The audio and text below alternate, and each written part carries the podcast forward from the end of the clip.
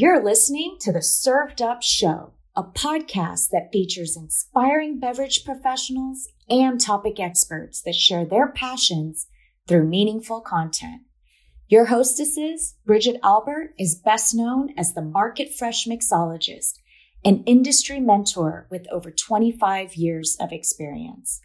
And I'm Julie Milroy, best known for my passion for leading change and helping others grow in their careers. Grab a cocktail and sit back. Let's learn how we can make a positive impact in our industry.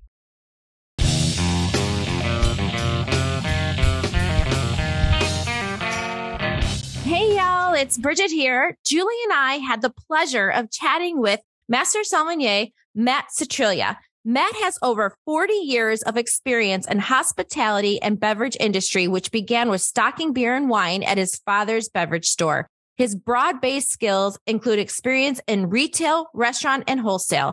As a young retailer, he created a series of innovative tastings, dinners, and education events that inspired consumers to try new and varied selections of beverages. He ventured into restaurants that provided him with expertise in service and beverage management.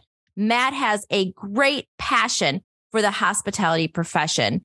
He has earned numerous post nominal initials from prestigious organizations such as Wine and Spirits Education Trust, Court of Master Sommeliers, Wine Scholars Guild, the Sake Professional Program, and so many more, folks. Matthew is currently the Director of Education for Southern Glazers Wine and Spirits, and he educates all about wine. So sit back, relax, enjoy Matt's important industry story, and enjoy the show. Thank you for joining us on Served Up. Welcome. Uh, thank you for having me. It's uh, it's a it's a pleasure. It's an honor to be uh, here uh, with uh, you and uh, Bridget. Thank you very much. We are so excited to have you here. And, you know, I think our listeners would really love to know what brought you to the beverage industry. Uh, well, like most people in the beverage industry, it wasn't uh, my first choice. In fact, I didn't even realize you could make a career in the beverage industry.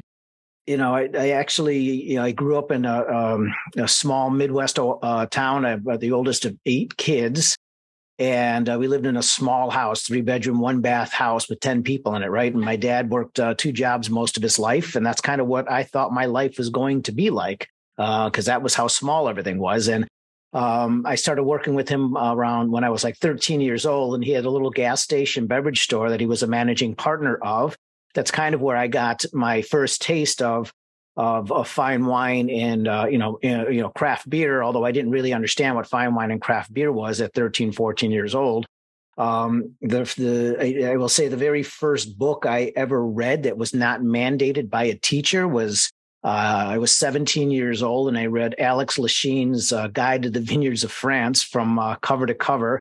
And w- not only was I fascinated about this whole culture and country that I didn't really even understand existed outside of, uh, you know, Mentor, but I found all of these wines that were in the book on my dad's shelves, right? And um, suddenly, when the salespeople came in to talk to him, I, I had a different perspective of what they were talking about, right? But still, I went to school for electrical engineering because that's you know that's a job right uh, the wine industry was not uh, was was not a job it was uh, you know something you did and while I was going to uh, college, you know, as you're coming towards the end, you start interviewing, and I realized that as an engineer, I was going to be spending nine to five in a small little cubicle under fluorescent lights. And I just realized that's not, this is not what I want to do. Right. And uh, unfortunately, at the same time, my dad got sick with cancer. Um, he ended up passing away shortly after. But during that time, I was running the, the gas station and the beverage store. And it was during that time, a buddy of mine, uh, he and I went out, we got drunk one night and decided, you know what? We're going to buy the beverage store off of my uh, my father's managing partner and open up a full fledged wine and gourmet food shop. You know, at uh, the ripe old age of 22, like we knew what the hell we were doing, and that's kind of what brought me into the whole thing, right? Because I just didn't want to be an engineer, and I, you know, did that for about four years. My partner and I learned a tremendous amount about business. I mean, I got more business skills out of those four years than than anything else, more than I would have ever gotten out of college. Um, We learned a lot about undercapitalization, expansive growth, and all that kind of stuff. And then um, we ended up selling the place, and I just stayed in the business after that. Um, I figured, uh, you know, I'll continue to do this until I can find a real job. That's amazing. I do want to ask you what where is your hometown? Um, I was born and raised in Mentor, Ohio, just outside of Cleveland. So good Midwest town. That's great. I love that it was a gas station and a wine shop because I feel like those are some of the best places to find yeah. gems, right?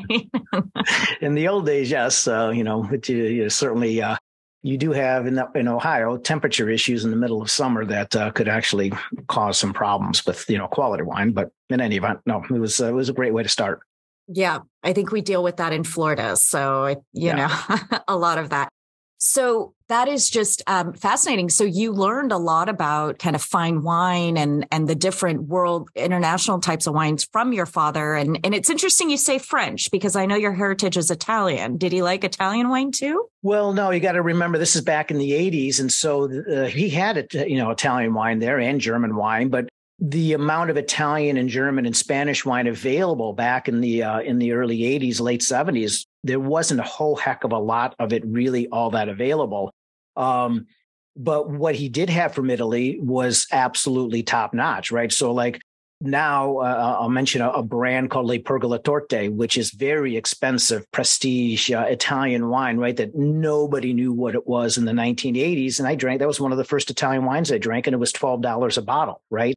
Um, now Le Pergole Torte is, you know, one of the most sought after super Tuscans that are out, there, along with uh, Tignanello and Solaia and many of the other wines, right? So um, he had everything, but French was what was the majority of the store. And it was only 400 square feet, so it wasn't that big.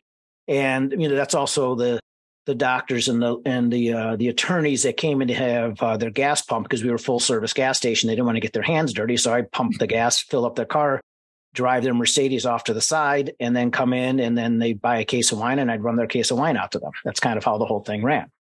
Wow, that's fascinating. And so when you guys took over the shop, did you give up the gas station and oh, yeah. just the, do the shop? The, okay. The, the, gas station, there was no, there's no money in the gas station business. I mean, that's why so many gas stations have soda pop and snacks and all that other kind. That's where they make their money because the amount of money you're making on gas uh, at the store level is very small. You're talking about pennies a gallon, right? So you got to pump a lot of gases to a lot of gallons in order to make uh, any kind of money. And I'm like, no, this is there's there's no way I was going to do that. Yeah, it was dirty and smelly and right. And when you especially when you start getting a taste for you know fine wine and and food, it's like I don't want to be around the gas. I just I just want to eat and drink.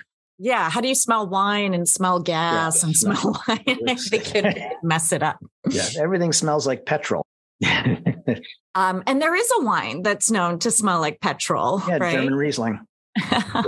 German Riesling in particular. Yes.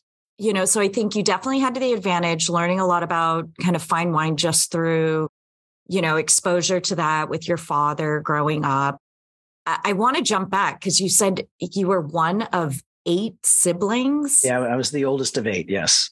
Oh my goodness! And and do any of did any of them um, help at the shop, or did they all kind of go out and do different things? I can't imagine being in a family. Yeah, I mean, my my my brother that was just younger than me, Mark, uh, he worked with me a little bit at the at this uh, as well. Um, but I spent the most amount of time there. The, the other my other siblings were just much too young. I mean, I was my dad died when I was told, just turning 22 years old. So many of them, mm-hmm. I mean, my youngest brother, I think was 11. Oh my! No, no, he was maybe nine. I think he was nine years old at the time, right? So he was. The, most of them were, were quite young. Yeah. Um, and when did you start getting into more formal education of wine? What was I, that journey like for you? When uh, I got into that when I got bored because I realized you there was nothing left. To, you know, you get to a point where you're not being challenged by the sales consultants anymore. You're not being challenged. You know, you read the Wine Spectator and uh, decanter at the time and you realize that there's, there's something more, but I need something to challenge myself. So the very first thing that I did was uh, American Wine Society, which is more of a Midwest organization, had a wine judge training program that I went through um, when I was 21, 22, 23 years old. So I went through that whole thing. And I, that's when I began to discover like I need something to continue to challenge me. I need something outside of my small little bubble, my small little world of Mentor, Ohio. Um, and I think that's one of the great things that the that the wine industry did for me is that at a young age, uh, so many people that live in small towns, we we're, we're born, we live, we die within you know 25 miles of where we were actually raised, right? And we lose perspective. We become very provincial, and we lose perspective of the world.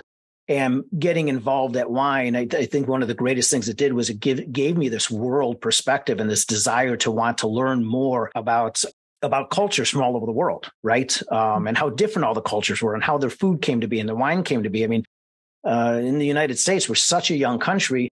Our heritage of of food isn't quite the same as some place that has been cultivating and creating something for thousands of years, right? And so there's there's a whole story behind not just why wine tastes the way it does, but how it be how it came to taste the way it actually does. Right? Uh, what other grapes were planted in that area before they actually planted the grape that's actually there? Because we think of Bordeaux as always, you know, as Cabernet Sauvignon, but mm-hmm. Cabernet Sauvignon was only, you know, first planted in the 1700s. Prior to that, there were many, many other grapes that were actually planted in that area.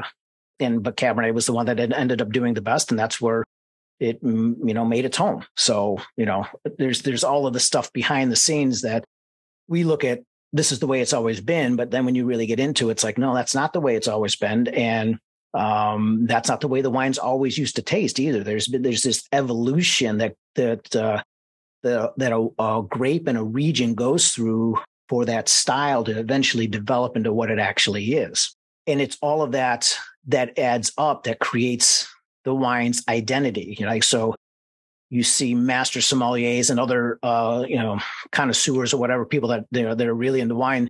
You know, we can smell and taste a wine, and it's like, oh, that's uh, oh, that's Riesling. Well, that's not just Riesling. That's Riesling from Germany. That's not just Riesling from Germany. That's Riesling from the Mosel area of Germany, specifically Wehlener Sonnenuhr, right?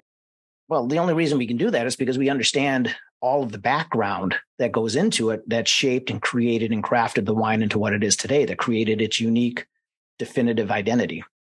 Wine almost needs like its own like history museum.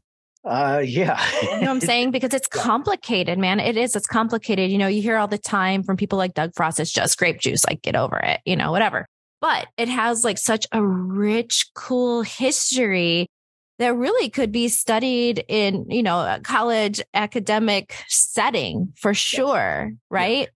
And I Absolutely. love that. So I would love to understand then, like once you really, you know, piqued your interest to learn more. I myself am from a small town in the Midwest. I heard you say pop. I almost fell over in my chair because that's what yeah. I call it too, brother.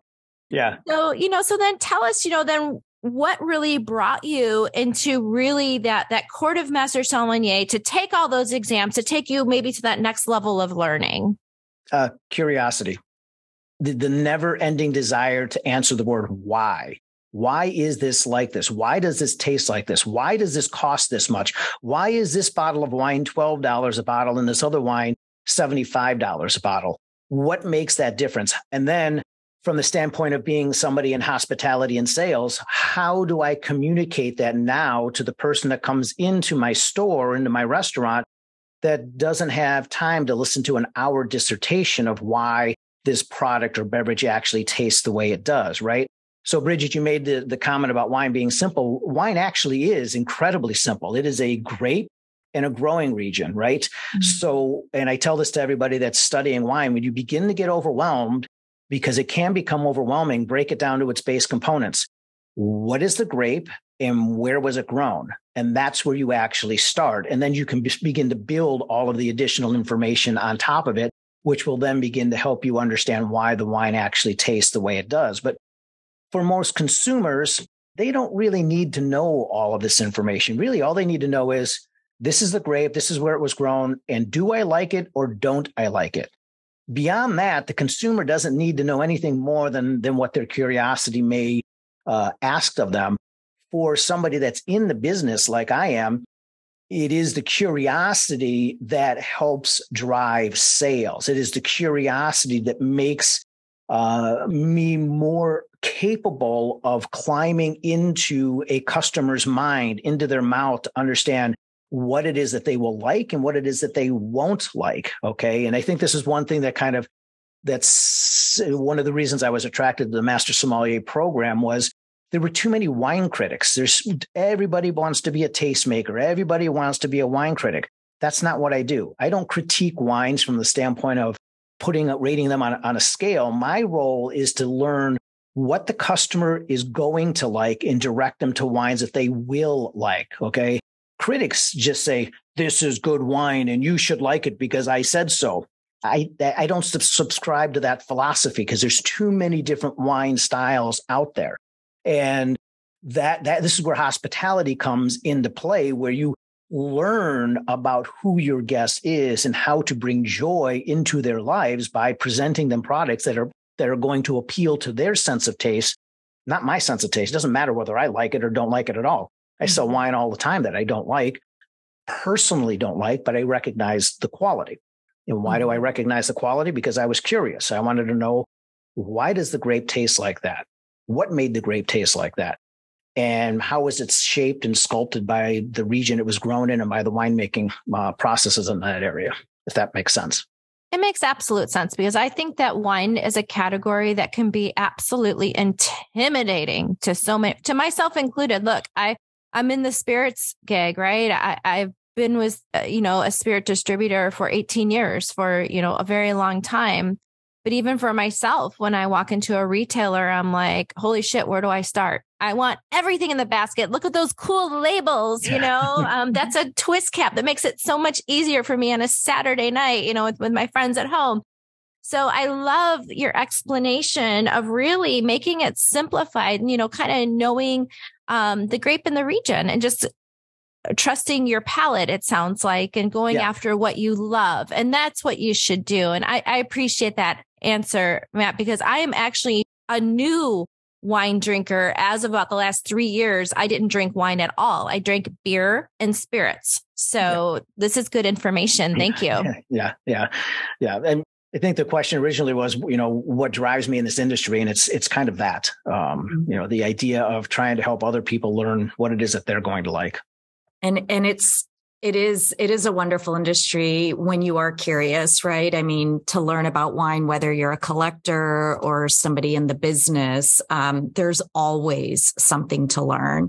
And i know we've heard that from eric Hemer is like triple master. He's like every time i open a book or taste or you know i'm i'm learning i'm learning you can never stop learning so when you discovered how did you discover the Court of Masters what made you decide to follow that program? Because we all know it's kind of like a, a life dedication. And what was that like for you, for somebody that doesn't understand, you know, the different organizations that are out there and, and the commitment level and, and the different stages that you have to go to get to where, where you are?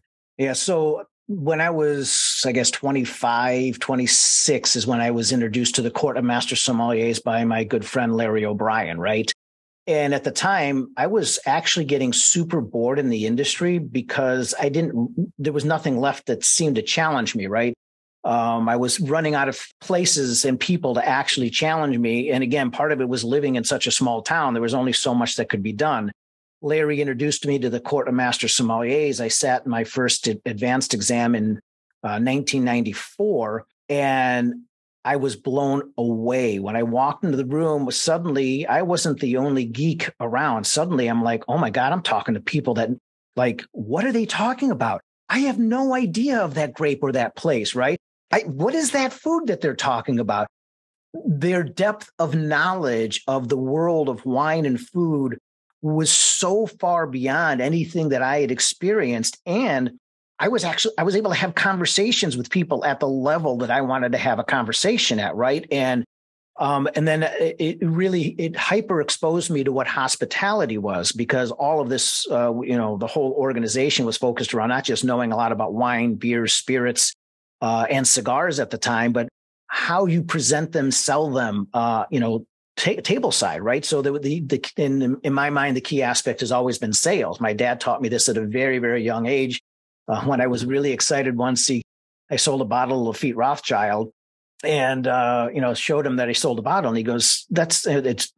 it's great that we, uh, you know, depleted a bottle of Lafite Rothschild, but I want to ask you a question. Did the gentleman come in and pick up the bottle and we sold it? Or did you put the bottle of wine in his hand and explain to him why he should buy it? I said, Well, I guess he came in and and purchased it. He goes, Great. Now you understand the rule of depletions. We need to deplete everything in our store, but sales is where you put something in someone's hand that they didn't intend to buy and they walk out of the store with it, right?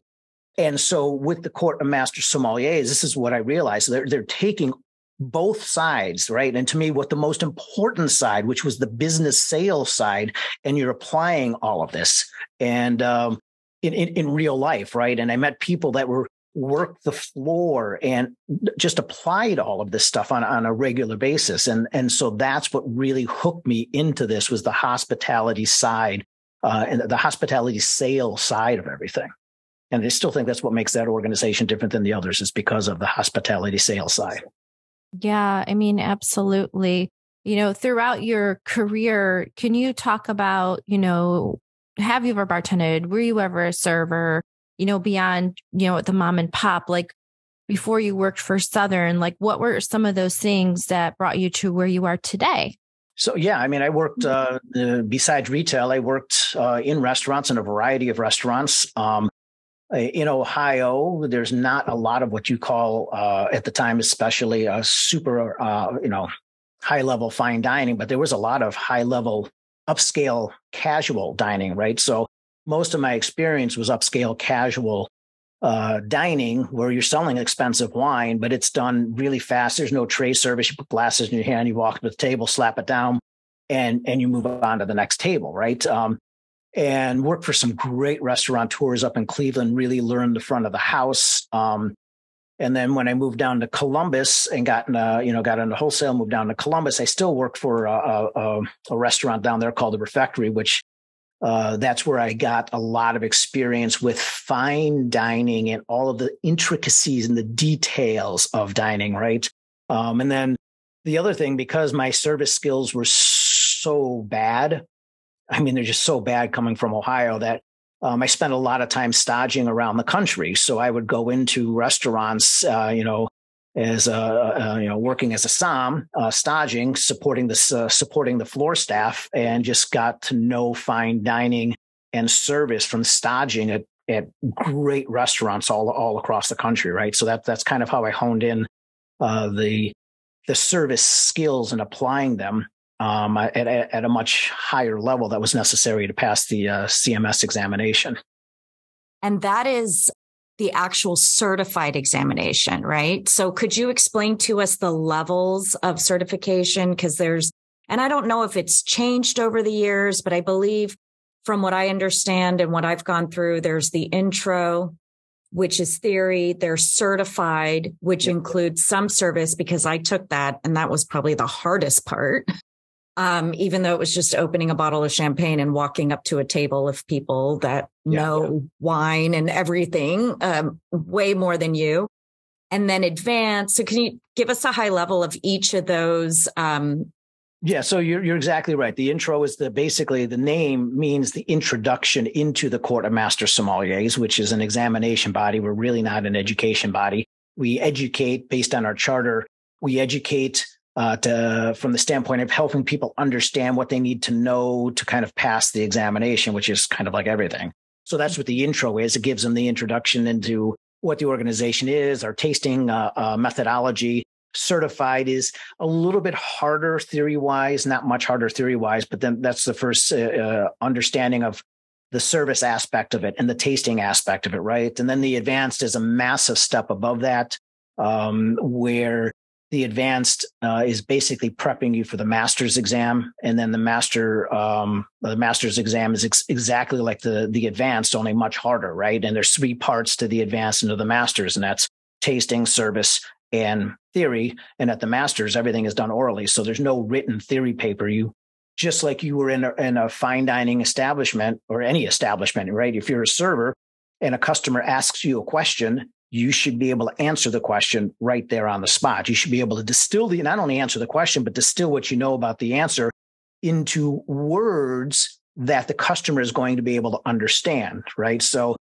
putting people on the spot, uh, that's why we do the theory exam orally at the master's level. It's to force them to think through all of the information they have and be able to answer the question on the spot, not say, um, let me get back to you on that. Cause that, you know, customers don't have time for that. We need to be able to provide them with answers right then and there. Yeah. You can't just say, let me Google it. Let me Google it. Yes. yes which in today's world you can, but and you do you, you can get the answer much quicker than you would be able to. But still, it's not. Uh, well, not in today's world, everybody's rushing to see who can find the Google answer the quickest, right? Yeah. yeah. Have tastings where customers do that and whatnot. So, just to clarify, so you know, one thing I learned is when you take the intro, I think you explained it good. It's just an introduction to everything that you need to learn, which is a lot. And then you can't officially call yourself a sommelier unless you pass the certified. No, actually, anybody can call themselves a sommelier. That's the word oh, sommelier. With yeah. quartermaster some, right? Yeah, the, the, word sommelier, anybody can, and everybody does in today's world uh, call themselves som. In fact, um, I, I almost don't want to use the word som anymore because it's so overused um, mm-hmm. and abused but anybody can call themselves a som. But if you are a certified sommelier, that means you have passed the certification at the Court of Master Sommeliers. The uh, introductory, we don't certify anything because it's just a theory exam. It's like, here's your base level. This is this is where you need to be to start. Okay. Mm-hmm. Um, if you don't pass the intro level, uh, really, it's just a matter of you don't have the foundation necessary to move on. If you pass the intro level, all right, you got the foundation. Now let's see if you got the foundation of tasting and uh, service, all right, at the certified. Now that you've passed the certified, you know what the foundation is. You know where the ground floor is. Now you build, right? Um, mm-hmm. And I mm-hmm. think that's one of the things we did. Um, you know, I served on the board for uh, 13 years, and I think that's what we really did very, very well at the intro on the certified is creating that foundation of what it is that you need to begin to build upon. Um, the problem really becomes at the advanced and masters. There's so much there; it's not always very clear how to uh, how to clarify what you need to know at the advanced and the masters because it's like it's so massive. And uh, myself and a handful of other masters at one time tried to codify it, and we wrote a book trying to codify advanced versus masters, and it's it's it's a massive amount of information to try to uh, absorb and then try to deliver to people, right? I mean, you just wrote a book of what you need to know. So read this book of what you need to know. Now go out and learn it. it's uh, so it's always been the problem at the advance and the masters is is trying to figure out how to clarify and uh, let people understand what it is they should be studying and memorizing, which is basically everything and anything a customer might ask you on the floor. Yeah. And you know, the Court of Master Sommeliers is no stranger to controversy, you know, as well, and, has yep. gone through a lot of ickiness mm-hmm. and is really trying to unstick, let's say, um, from some problematic situations that happen. And so we would love to know, you know, what is the culture of the Court of Master Sommeliers? What was it? What did you experience? And what is it today? Um, the Court of Master Sommeliers has always been the most inclusive organization I have ever been a part of it's an incredibly difficult exam. It is not, it's not something that anybody should just do. Okay. Um, but anybody that wanted to was always accepted with open arms. Uh, myself, I spent thousands of hours mentoring people. Um, I never realized uh, how many people I mentored until the latest um, issue with uh, you know sexual harassment in the organization, where I was actually accused one of the things I had to do, the the the, the my attorney wanted me to go through and uh, look at how you know the people that I've mentored. I'm like, I have no idea who I've mentored, but I started going back through all of my records, and between uh, 2010 and 2019, I mentored nearly 500 different candidates from North and South America, and 50% of them were women. Um, nearly 50% of them were women, right?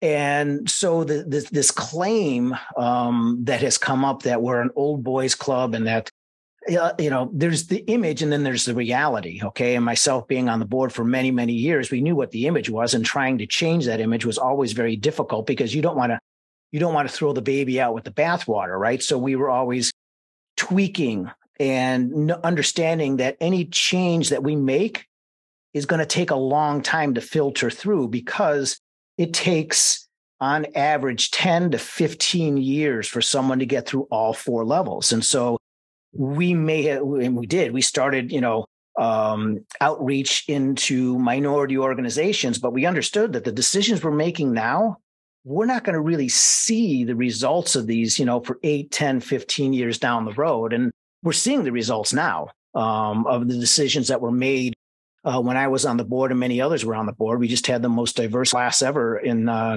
uh, this past year in 2022. And all of those people started studying long, long before most of this stuff happened, right?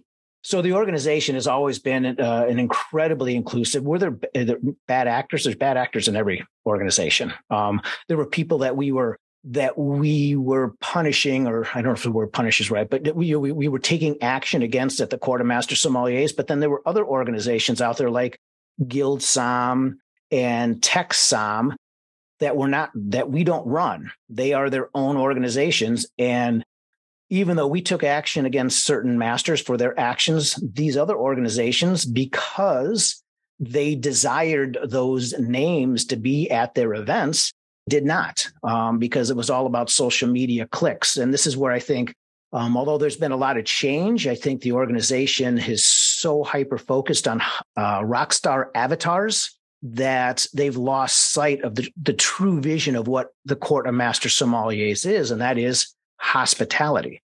We have been and always have been, you know, open to anybody and anyone that wanted to, to, to start the journey. And the, the, other the other myth that we were having a problem dispelling, especially with the uh, movie uh, uh, when it came out, was this idea that if you become a master sommelier, you're instantly going to be paid millions of dollars and you're going to have all this fame and all this. None of it's true. It never was true, right? And I think this is what makes the, the original masters like myself different from the current people going through the program. We went through the program, it was like climbing Mount Everest. We just wanted to do it. There was nothing on the other side for us. Today, everybody seems to think there's something on the other side for you, and there, there isn't anything on the other side for you. If you're not doing it for yourself, then don't go through the program. Um, uh, because the program is about servitude. It's about servicing other people, making other people happy. And that's, that has really been lost. And even with all the changes that have been made at the court, they have not brought any of that back. It is still hyper focused on uh, social media and creating rock star avatars, which I have no desire to be a rock star avatar. Don't don't want to be a, a celebrity som. It's not about bringing attention to me. It's about bringing attention to my guests. That's that's what we do. You know. I yeah. No, and and I I I think that that really does because when you have an organization that becomes so prestigious, right? I mean, to get to each level requires so much work, um, and and we know that it also requires a lot of mentoring. I mean, I know even when I went to get my certified, I went to you know, a couple um, of our colleagues that are certified SOMs, like uh, actually Cynthia Betancourt. And I'm like, yeah. I'm getting that. So immediately, okay, I'm going to help you. I'm going to, and everybody gives you their time and they really help make sure that you're completely prepared for each of these things.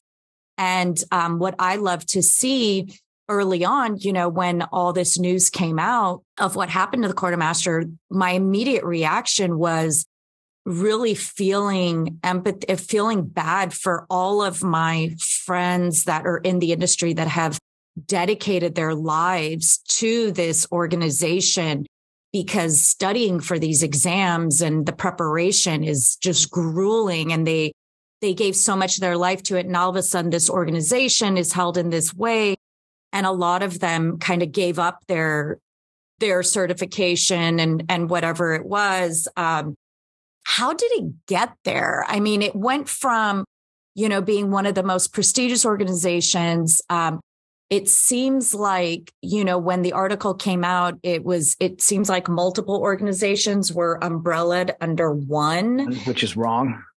Right. And, and as you know, the common consumer, the common reader that, you know, reads news don't understand the, the various different organizations, right? You think a sommelier, you think it's one where things kind of started going off the rails was a, uh, there's two things that kind of came to play simultaneously. The movie Somm that came out, um, which brought a lot of attention to our organization, and most master sommeliers uh, we're geeks, right? We're not accustomed to having uh, to being turned into rock stars and having people kind of worship, um, you know, oh my God, you're a master sommelier because they saw this movie Somm, right? And I think there were just a number of masters that were not equipped emotionally to handle uh, the sudden fame and attention, right? You combine that with social media, which to me is the world's greatest dysfunctional. Social media is, is incredibly dysfunctional and it really plays to mental health issues, right? Where people require or need validation from others to get links or to get their likes, right? And so you lose your identity on social media because you're empowering so many other people to define and validate who you are that you start making decisions to get those likes. You start making decisions, not what's good for the organization, but what's really good for your social media presence. Okay. And really, especially with 2000, I think, uh, I guess we can say, I would say 2018 is when things really went off the rails because we had passed rules on the board for term limits. And so all of the people with institutional knowledge, long term institutional knowledge like myself, we termed out in 2018, which basically made the whole entire board all new blood, which I didn't really have a problem with. But when you don't have institutional knowledge to keep you on the straight and narrow, to root you um, into what your original identity was, it's too easy to be caught up in the social media fame that you start making decisions based on, oh my God, we're going to get, we're going to get pummeled on social media. We got to do this and we got to do that. And they're taking advice from consultants that don't know our industry, that don't know anything about what defined or created the greatness of the Court of Master Sommeliers. And since 2018, it has continued to snowball and spiral out of control with each new group of uh, chairmen and new people that are coming in are making decisions again based on very shallow, superficial, what's good for social media. None of them have any idea of where the foundation came from and the underpinnings of what really made this organization great. And that's, you know, that's hospitality. Um, and, and the, and, and defining hospitality, right? Um, not, not defending our reputations on, uh, not defending our reputations online because we don't want to be uh, canceled, even though I'm here trying to defend my reputation now because I was canceled, right? yeah. And and I want to go into that because I think there was a lot that came out out of that article, right? And there were a lot of bad actors, right, that were rightfully, you know, I guess canceled or or whatever that accountability yeah. was. And there were probably people such as yourself that were accused and I'm curious to know what your experience has been. You know, you, you definitely have opinion on the social media because I think you've directly been impacted by it. But, you know, I think a lot of times we don't get the side from the person that was wrongfully accused, gone through a intensive investigation, came out and said, okay, you're, you're right. This didn't happen. But then you don't get that kind of full blown media saying Matt's been, you know, free yeah. of vindicated. Everybody yeah. like him again. So explain what that experience was like for you and and how you've, you know, how it's impacted you, your life, your career. Yeah, so it, it was much more difficult than I was expecting it to be. Um, most of it wasn't um, because I, w- I had I had already left social media coincidentally before any of this happened. Six months before it, I didn't know what was. I had no idea. I just decided social media. I'm a very very big yogi. Okay, and social media and a yoga lifestyle they are incompatible. They really don't work. Okay, because social media again is about needing someone else to validate who you are. As a yogi I validate myself, right? Uh, validation. I am in control of my emotions. Uh, nobody can trigger me. Only I can allow someone to, uh, you know, make me angry. Right? It's not their per. It's not their fault. It's my fault. It's my fault for losing control.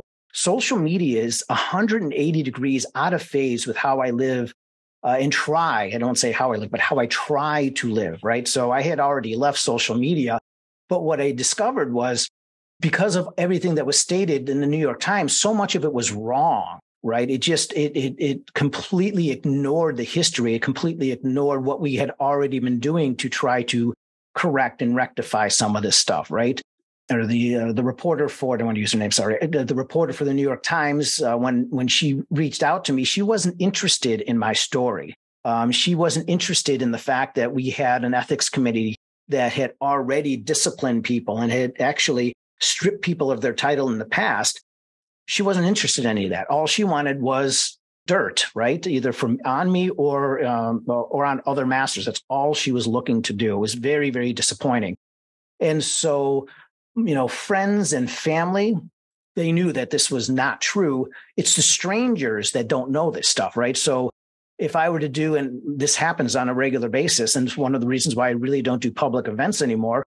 I'm speaking at the last event. I think it was a, I was doing a Spanish wine event, right? And I had this woman, um, as I'm doing the event, I'm asking if anybody have any questions. She starts, you know, asking me direct questions about the sexual harassment charge. And was I one of the people that, you know, was accused? And, you know, in front of 30 people, and she's making this claim right in front of everyone. And and in that moment, you have to remain calm, right? You have to figure out how do I address this in this very professional environment where you're being put on the spot with inaccurate uh, information that is uh, that was out there, and um, that's what bothers me is when I have to sit there and, and defend myself in public um, for something that uh, you know that I've been vindicated for, right? And the organization itself has again tied itself to social media identity and they won't say a word because they fear being canceled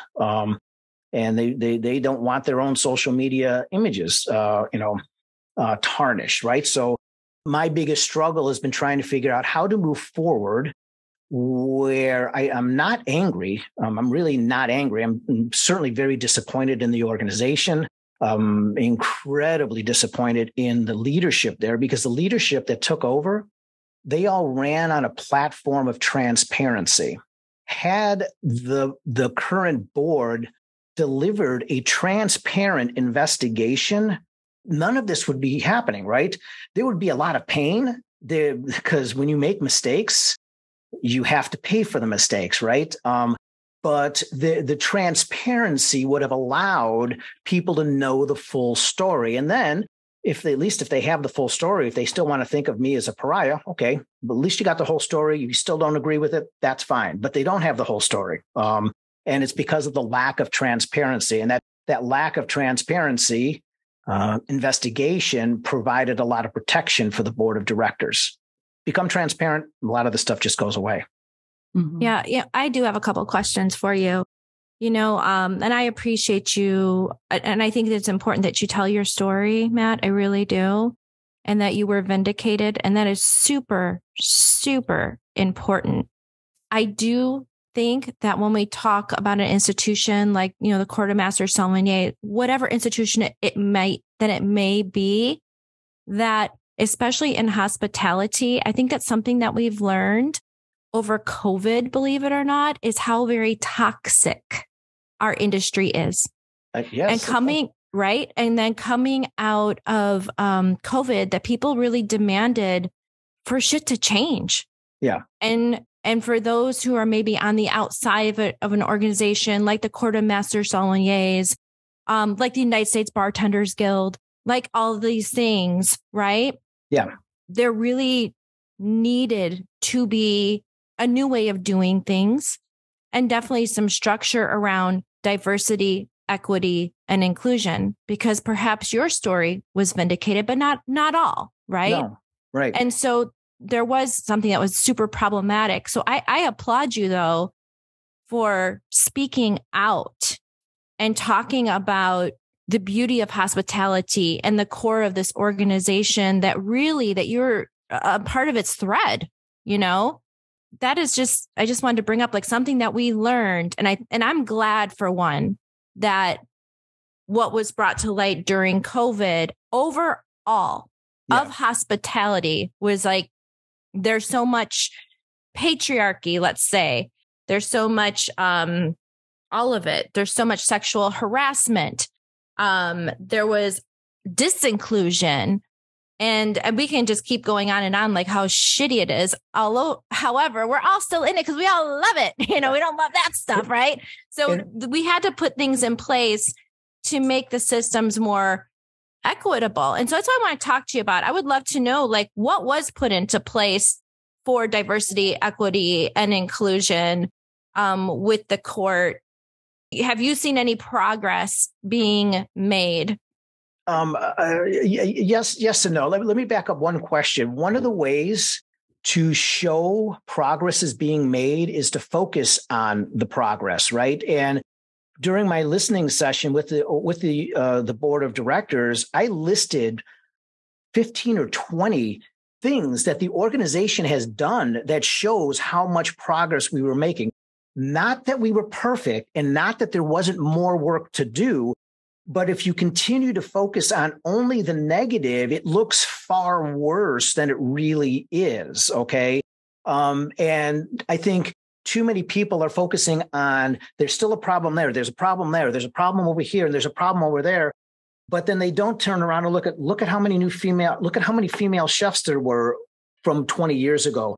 Uh, look at how many minority chefs there. Look at how many minority business owners there are, and the growth and the and the the progress that has been made. And so this, as a yogi, this is one of the things that I do. It's not about what's happening here, what's going to happen in the future, but it's the big picture of being grateful for the progress we have made, but understanding, all right, let's acknowledge this project progress. Let's be grateful for this progress. Let's announce this progress to the world. And here are the steps we're going to take to continue to work um, on, on board. And this is what was not done, right? The board of directors amplified everything that was wrong and ignored all of the work that had been done that was correct because if in fact we were not doing good things to promote diversity and equity, then 2022 class would not look the way the 2022 class looks like. Okay. Now, the board, I think all they really have done is amplified stuff that we already had in place. We just weren't talking about it, right? Because some of us just I, I don't come from the world of shouting, look at what we're doing, look at what we're doing. I come from the world of action, right? We do, all right? And you lead through action. Unfortunately, the again in the world of social media, action doesn't translate. You have to, you know, self promote. And so now what the what the board has done is they've hired um, consultants and a DE and I organization to kind of, you know, promote and do things. I mean, I look at the stuff, I'm like, you're not doing anything different than we already had done in the past. You're just making a big splash about it, right? As if you're doing something new. And it's really not new. I mean, we spent tens of thousands of dollars uh, in marginalized communities across uh, North and South America, right? Um, trying to trying to help people in uh, communities uh, that were interested in this program but didn't have the money to do it. Now, one of the things I think the current board is doing that we weren't doing is they're going into marginalized communities that may not have any interest in it, right?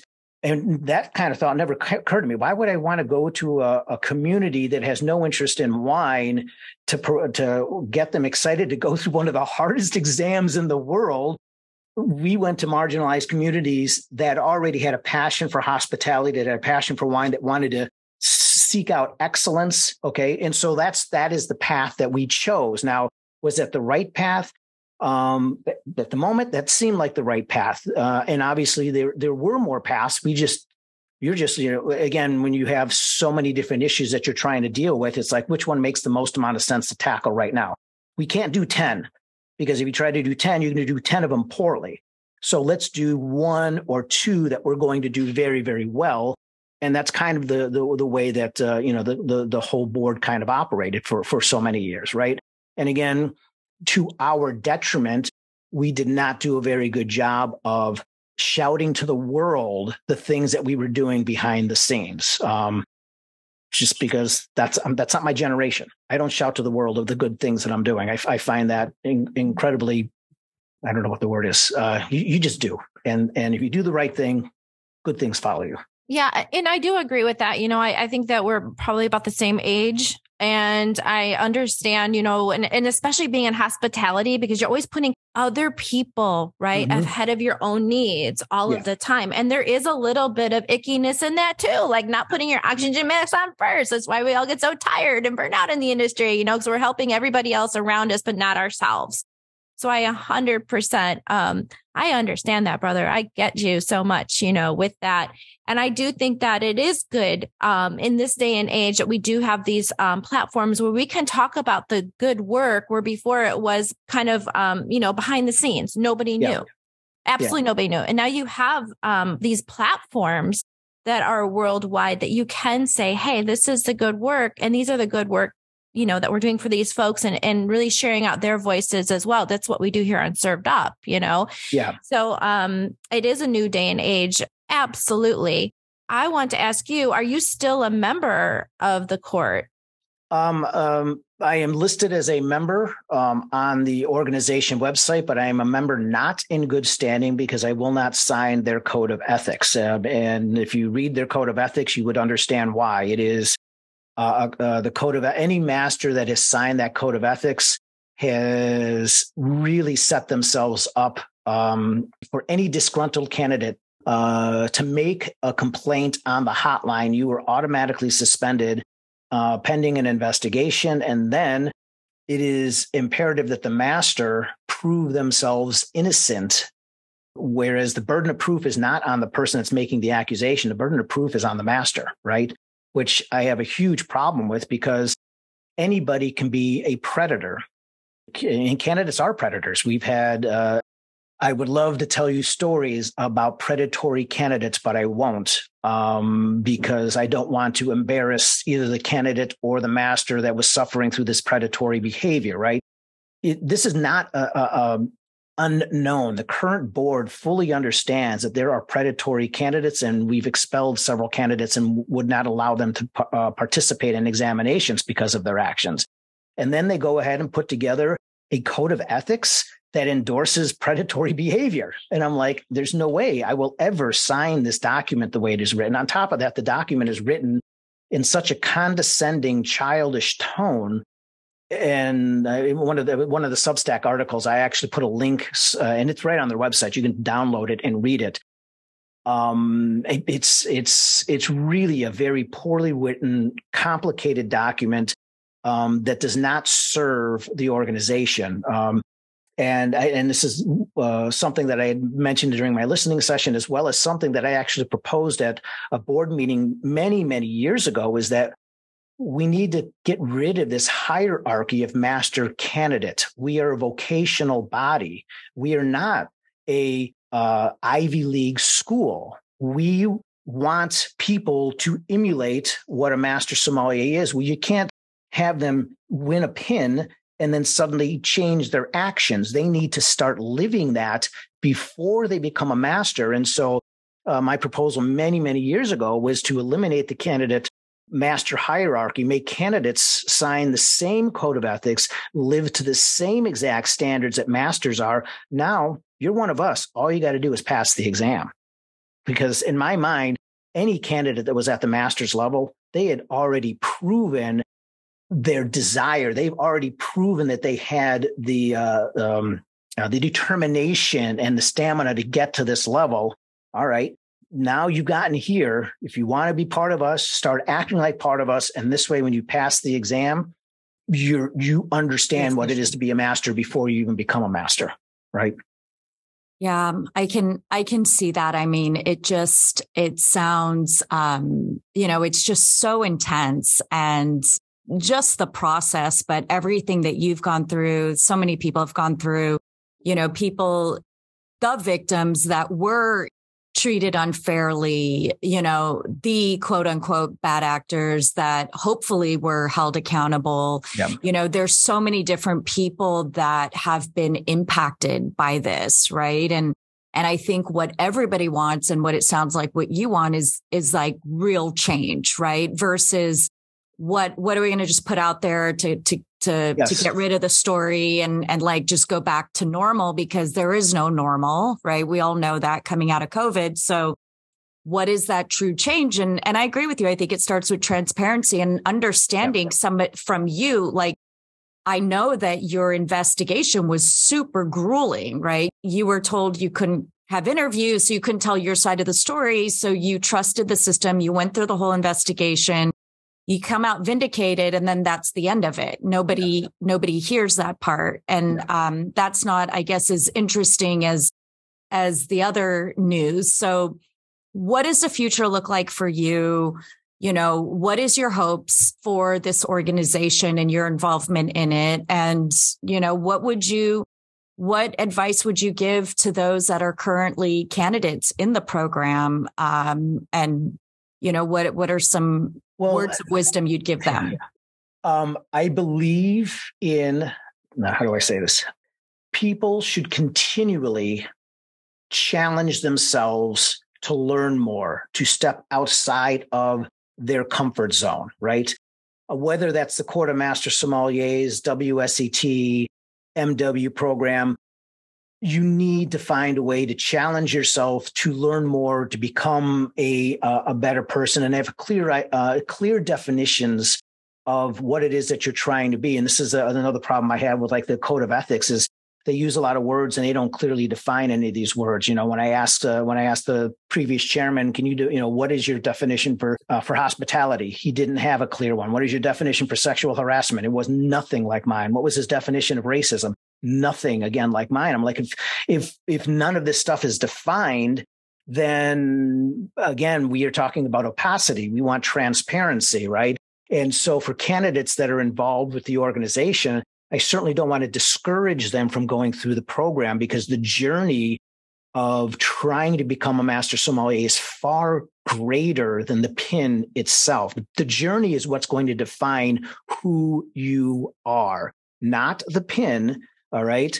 Um, and it's through that journey that you're going to discover a lot about yourself. You're going to discover your strengths. You're going to discover your weaknesses and all of the demons that might be holding you back. That's what you're going to discover in order to become one, right? I don't want to discourage anyone from going through the process, but they should fully investigate well, what does it mean when I get to the other side? And um, make the determination do you want to be on the other side or do you want to pursue something else right you need to be able to understand what is it going to be on the other side as well as and i can't say this enough your life does not change after becoming a master sommelier. Make sure you're doing this for the right reasons. And those reasons are self improvement. I want to be the best that I can be, not according to my standards, but to a third party standard that is over here. And no matter what that organization is, that that's what you that's what you use these for is to help challenge yourself uh, again to become better humans is what we all want to be is we want to become better humans. And no one will ever be a perfect human. No one will ever uh, mastery is not something that you obtain. Um, uh, it is something that you pursue. I pursue mastery every day. Uh, i learn how to become just a little bit better uh, somehow some way whether it's in this industry or just trying to become a, a better human. That's that's all we can do is is try to learn from our mistakes. Um, and that's the other thing. This is something else with with candidates and somebody that had to give feedback to so many candidates that have uh, did not pass their examination. It's like failure was like, oh, there you could see their entire being just melt away because you had to tell them that they failed and try to help them understand that no, you didn't fail as a person. Think about where you were before you started this process where are you today, right? Look at that progress that you have made. Look at how much better you are uh, to do your job, to interact with our customers. All right. You didn't get it this time. No big deal. I mean, it's a big deal because it's, you know, obviously a lot of money and a lot of time and it's a lot of emotion, but it doesn't define who you are. What's defining who you are is that process to get to that, that endpoint. That's why I often refer, you know, I, I, I correlate passing the MS to you know climbing Mount Everest. All right, both both ventures very expensive. Both ventures, there's no guarantee of success, no matter how well prepared you are, because the weather, whatever, can come through. Right, people beat themselves in the exam all the time, and then when you finally summit the mountain and you pass, well, what happens the next day when you come down from the mountain? When you go back to work? Ah, you, you climb Mount Everest, great. You get a pat on the back, right? And that's it. Your life goes back to normal. Same thing. I came back from the master sommelier exam. I got a pat on the back, got a free dinner. And then it was like, all right, here are your numbers for next month. That's it. All right. Life goes on. It doesn't change your life. The only thing that's going to change your life is you. Mm-hmm. And we can all change our lives. Yeah. If we choose to. You're exactly right. Um, Matt, I want to thank you on behalf of the Served Up family for spending some time with us today, for sharing your story, your passion for hospitality, your beginnings with your wonderful family in the Midwest. Yeah. And I want to wish you on behalf of Julie, myself, you know, just some great health and a whole lot of peace. Thank so you. So cheers to you and thank you for being on our show. Thank you, Bridget. Thank you, Julie. It was uh, it was my pleasure. Thanks for listening. Served Up is brought to you by Southern Glazer's Wine and Spirits. Produced by Zunu.online. Music by We Killed the Lion can be found on Spotify. Make sure to subscribe to be notified of future Served Up episodes. Cheers!